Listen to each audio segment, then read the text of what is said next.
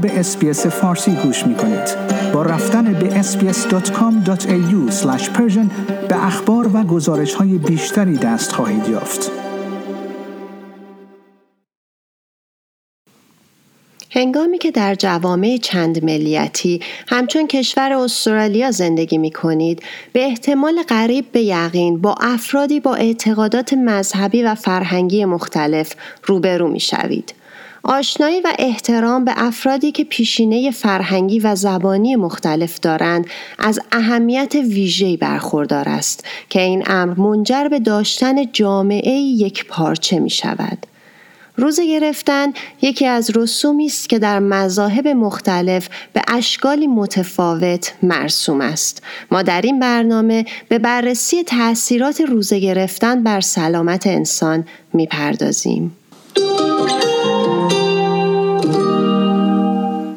روزه گرفتن به اشکال متفاوت در ادیان و فلسفه های مختلف از جمله مسیحیت، اسلام و آین هندوها وجود دارد.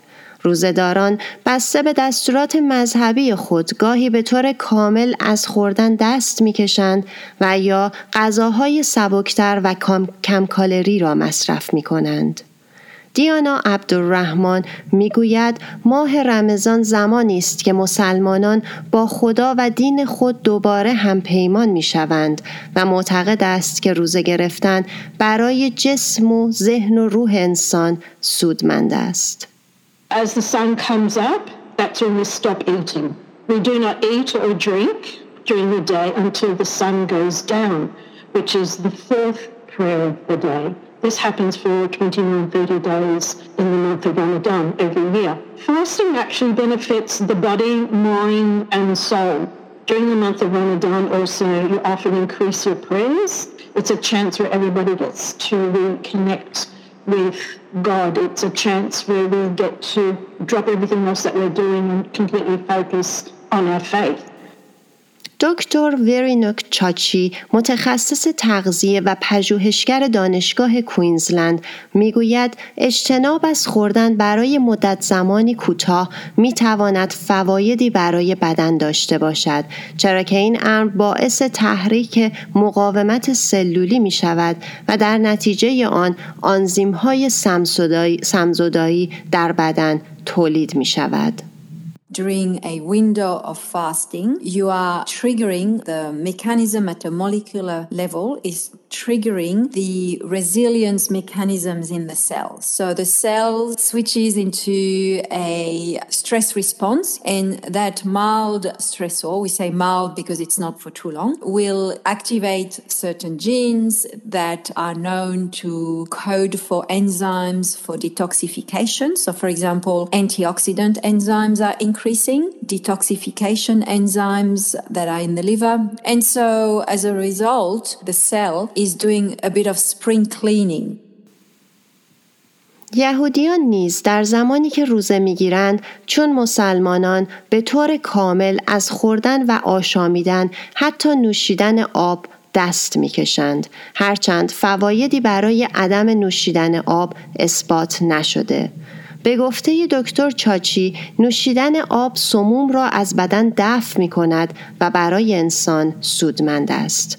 او همچنین می‌گوید زمانی که مردم روزه می‌گیرند پروسه‌ای به نام اوتوفاجی یا خودداری رخ می‌دهد که بسیاری از بافتها و ارگانها را تحت تاثیر قرار می‌دهد در این پروسه در واقع سلول بازیافت می شود و نوعی از پاکسازی خودکار با کاهش سموم در بدن و افزایش توانایی دفع سموم صورت می گیرد.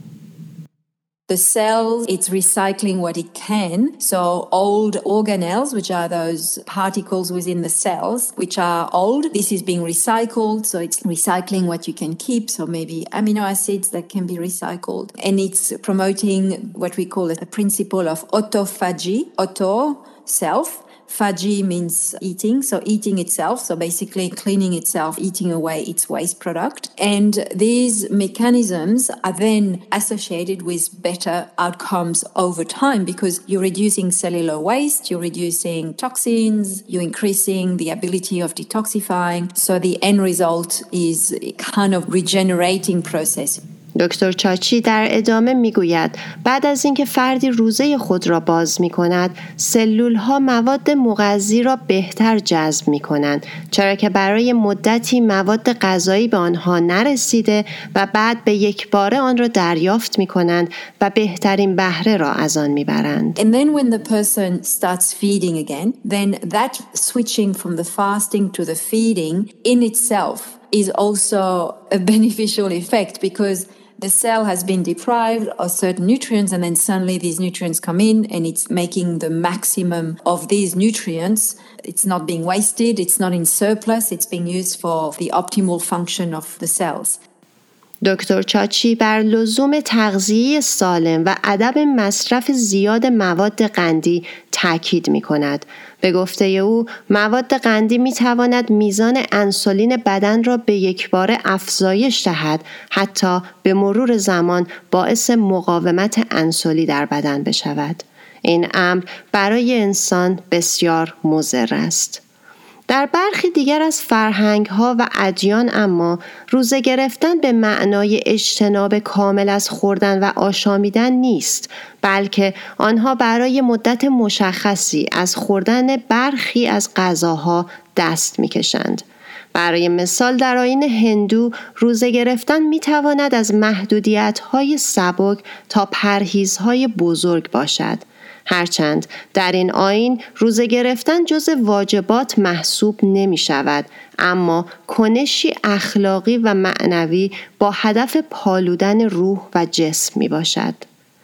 کاتولیک ها اما روزهای جمعه ایام چل روزه یا لنت از مصرف گوشت خودداری می کنند.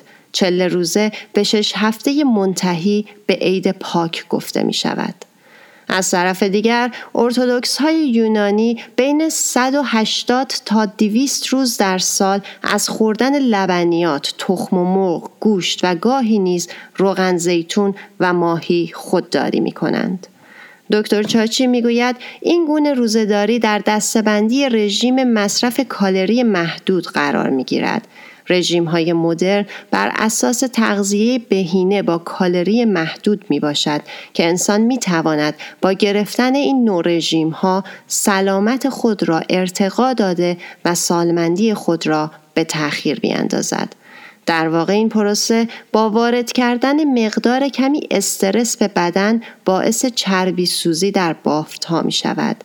این نوروزه یا رژیم به دلیل تحریک کمتر ژنها در قیاس با اجتناب کامل از خوردن برای انسان سودمندتر است. The idea here is to put the body into a mild stress. That means the body learns to do the most of what he has or of what it is receiving. And obviously, all the conditions that are associated with excess fatty tissue in the body. So, you know, mild inflammation, which are all precursors of uh, chronic disease as well. So, this does not take place. And because those genes are stimulated a bit less than when you're fasting completely, but still a little bit. So, again, the idea is a better antioxidant defense. So that means the ability of the body to really clean up free radicals, toxins, and so on. And the overall effect out of that is that it will slow down the aging process. رژیم پنج دو یکی از رژیم های محبوب دیگری است که افراد دو روز غیر متوالی در هفته می بایست کمتر از 500 کالری در روز مصرف کنند. رژیم دیگر دانش محور رژیم روزنما نامگذاری شده و بر اساس دستورالعمل دکتر والتر لونگوست دکتر چاچی می‌گوید که این نوروزه به تنظیم دوباره هورمون ها کمک کرده و سلول ها را بازسازی می کند. در این رژیم نیازی به قطع کامل مصرف کالری نیست بلکه دو یا سه بار در سال و هر بار به مدت پنج روز با به نصف رساندن مصرف کالری و درصد مصرف پروتئین شما می توانید از فواید این رژیم بهره ببرید. What uh, the Longo group demonstrated is that you don't need to go to zero calorie to have the benefits of fasting. Even just dropping at least to half what you would do normally, you're still inducing the benefits. And so the fasting mimicking diet is a diet where there's drop in calorie, but there's also a drop in the percentage of protein being consumed. And this protocol is recommended to be done once to three times per year, these five days, for the purpose of basically resetting those hormones that shouldn't be at high level, but also to promote the autophagy, the cell renewal, the upregulation of antioxidant enzymes. دکتر چاچی روزه را برای افرادی که لاغری مفرد یا بیماری های زمینه ای دارند توصیه نمی کند. آماندا کندا امام مرکز اسلامی کمبرا می‌گوید که اسلام از کودکان، افراد بیمار، مسافران و زنان باردار انتظار روزه گرفتن ندارد. A child is not to fast because children need to eat. Also, a traveler, also they don't have to fast. They can make it up when they arrive home. Also, elderly people, they don't have to fast either. Also when women are pregnant or breastfeeding, also they don't have to. So fasting consider our physical ability to do it. If you are physically not able to do it, you are not allowed to do it anymore. That becomes another wrong thing. متخصصان حوزه سلامت بر لزوم داشتن توازن در تغذیه و مشورت با GP و یا متخصص تغذیه قبل از هر تغییر در عادت غذایی تأکید می کنند. گزارشی که شنیدید توسط من مونس منصوبی و همکارم چیانا پازارو در رادیو اس تهیه شده بود. آیا می خواهید به مطالب بیشتری مانند این گزارش گوش کنید؟ به ما از طریق Apple Podcast، Google Podcast، Spotify یا هر جای دیگری که پادکست های خود را از آن می گیرید گوش کنید.